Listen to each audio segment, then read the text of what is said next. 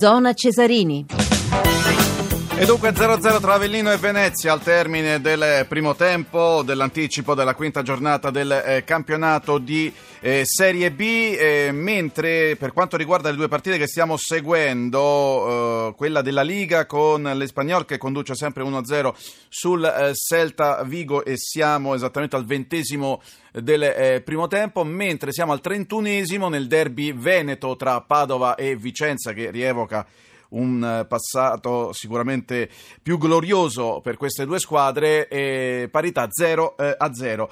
Ma adesso oh, una parentesi, una lunga parentesi prima del secondo tempo eh, di eh, Avellino Venezia che riguarda il campionato di Serie A perché eh, il giorno dopo la quarta giornata di campionato eh, e però è anche la vigilia della quinta perché si ripartirà subito domani con l'anticipo tra Bologna e Inter e ne parliamo con Mir Mirko Graziano della Gazzetta dello Sport. Ciao Mirko, buonasera.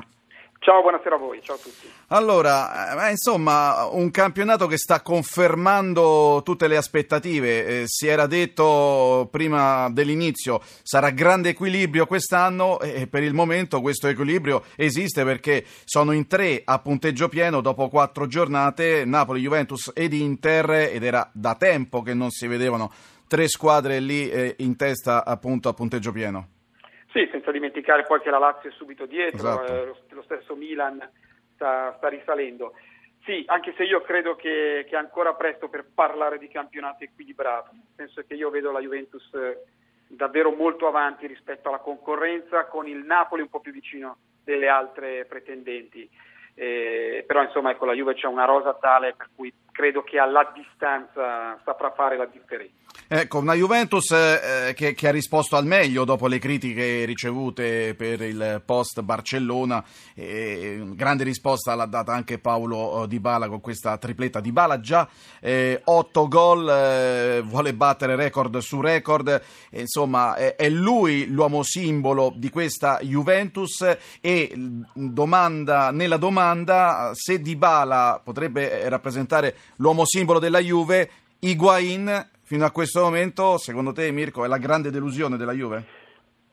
Diciamo che Higuain in questo momento non sta facendo quello a cui è abituato tutti quanti, però è un giocatore che alla fine fa parlare sempre i numeri e al termine di ogni stagione porta a casa la doppia doppia cifra, no? che diciamo così, va sempre almeno oltre i 20 gol. Se non ricordo male, anche lo scorso anno partì lento. Mm, poi... e, e, e, sì, esatto, anche la struttura fisica eh, di sì, questo giocatore certo. lo porta a carburare molto, molto più avanti. Di Dybala dicevi bene, Dybala, diciamo che Dybala in questo momento è il giocatore che sta mascherando in Italia le difficoltà mm. della Juventus che sono di, di amalgama perché sono arrivati molti nuovi giocatori e anche per questioni di fisiche, no? Ci sono parecchi giocatori importanti ai box. Ricordavi la trasferta di Barcellona, è vero, brutta gara, è vero, 3-0 pesantissimo, però in quella partita la Juventus lamentava delle assenze importanti, penso a Chiellini e Mandzukic su tutti, che sono quelli che danno la cattiveria in campo a, alla squadra anche nei momenti di, di, maggiore difficoltà. Insomma, viste le assenze, quella sera ci poteva stare una, una, brutta sconfitta della Juventus. In Italia invece abbiamo visto che basta di bala,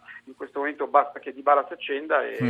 e per le altre non c'è per le altre. Diciamo che per un certo tipo di squadre non c'è, non c'è scampo. È per ecco. quello che dico che sarà difficile in Italia contrastare la Juventus perché è una squadra in questo momento troppo, troppo, ben strutturata rispetto alla concorrenza. Giustamente hai sottolineato ancora presto per, eh, per questo equilibrio di cui si parla moltissimo, eh, sono passate solo quattro giornate, un equilibrio che però potrebbe già eh, spezzarsi in qualche modo eh, nel prossimo turno perché ci sono due partite su tutte, Juventus-Fiorentina e da come la pensi sulla Juventus intuisco il pronostico e, e poi Lazio-Napoli che, che, forse ancora più questa uh, sarà Bravo, una gran partita. Bene. Sì, Lazio-Napoli è, è il vero esame secondo me per il Napoli eh, versione, versione, campionato, no? per, per, capire anche le reali ambizioni di questa squadra in prospettiva scudetto, perché sono queste le partite nelle quali devi dare il segnale più importante. E quindi per il Napoli sarà davvero una, una, una gara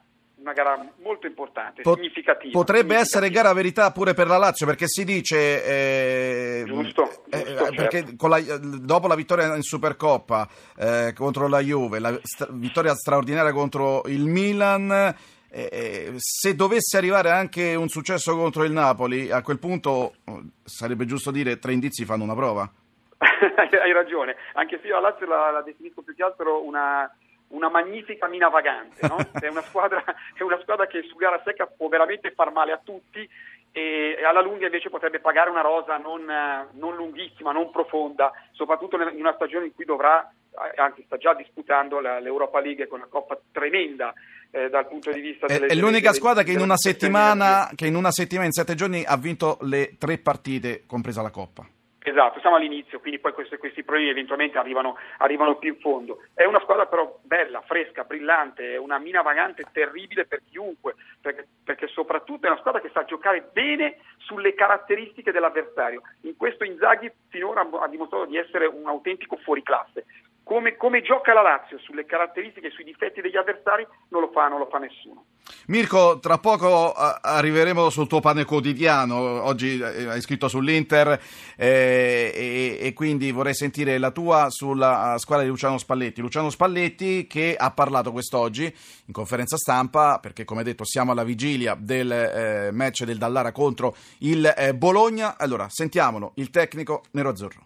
Quello che mi interessa che la squadra sappia è che non siamo ancora così collaudati da poter inserire il pilota automatico, cioè la squadra ha ancora bisogno di, eh, di andare poi a tracciare quello che deve essere il suo percorso curva dopo curva. Non si vive di rendita questo giochino qui, cioè dopo i bei voti uno dice ora studio di meno perché mi hanno dato i voti e, e, poi pigli l'insufficienza che ti rimette in discussione tutti, tutti, quei periodi che sei stato lì a martellarti per aver mancato quelle, que, quelle due ore di quel pomeriggio lì. Non facciamo questo errore perché non lo accetto. Eh, insomma, eh, non facciamo questo errore perché non lo accetto, quindi non bisogna sottovalutare avversari sulla carta eh, meno forti dell'Inter, l'Inter che ha fatica ma ha portato via i tre punti da Crotone. Ecco, che pensiero hai Mirko su questa Inter? Perché fino a questo momento è lì in testa alla classifica, 4 su 4, magari senza brillare, però subisce poco o niente perché è la miglior difesa del campionato con un solo gol. Guarda, è lo stesso pensiero che ho espresso proprio ai vostri microfoni prima dell'inizio del campionato.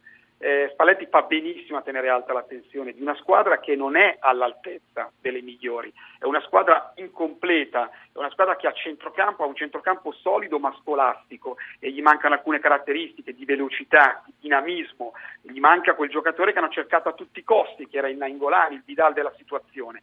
È una squadra che dietro è contata, ha due centrali importanti, poi c'era Nocchi e poi non c'è più un centrale a parte un ragazzino della, della, della primavera.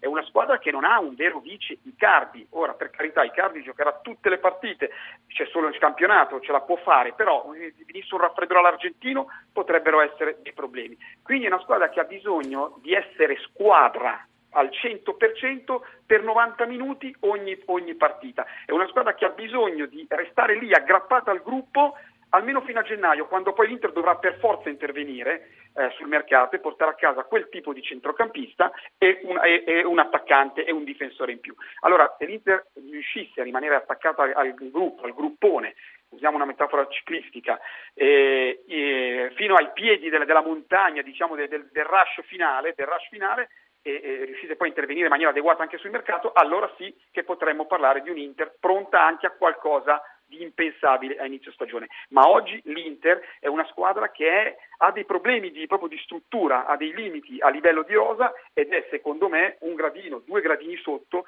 Juventus e Napoli che sono già partite molto bene, e sulla carta anche della stessa Roma, che però paga il fatto del cambio tecnico e di tanti altri piccoli problemi, quindi ha, ha un po' più bisogno di, di, di, di, stabilizzarsi. Ma la stessa Roma, se voi andate a guardare la rosa della Roma, è una rosa importante, andate a guardare il centrocampo della Roma, sì. il centrocampo più forte d'Italia. Roma che e ha quindi... problemi in vista di Benevento perché Schick non è stato convocato, Nainggolan in forte dubbio, però hai ragione, ha, ha una rosa di tutto rispetto e bisogna dare tempo a Eusebio Di Francesco eh, di mettere in mostra il suo calcio che insomma lo conosciamo bene ed è spettacolare. Mirko, grazie, grazie davvero, eh, grazie a Mirko Graziano della Gazzetta dello Sport, 21, 28 minuti e 44 secondi. Ricordo che eh, il derby veneto di Serie C, eh, Girone B eh, tra Padova e Vicenza è sempre sullo oh, 0 a 0. A questo punto noi ci fermiamo per qualche istante in attesa del secondo tempo di Avellino-Venezia, è il momento del eh, GR1 e poi nuovamente zona Cesarini con la linea che tornerà a Carlo Verna e Fabrizio Cappella per Avellino-Venezia, l'anticipo della quinta giornata di Serie B. Tra poco.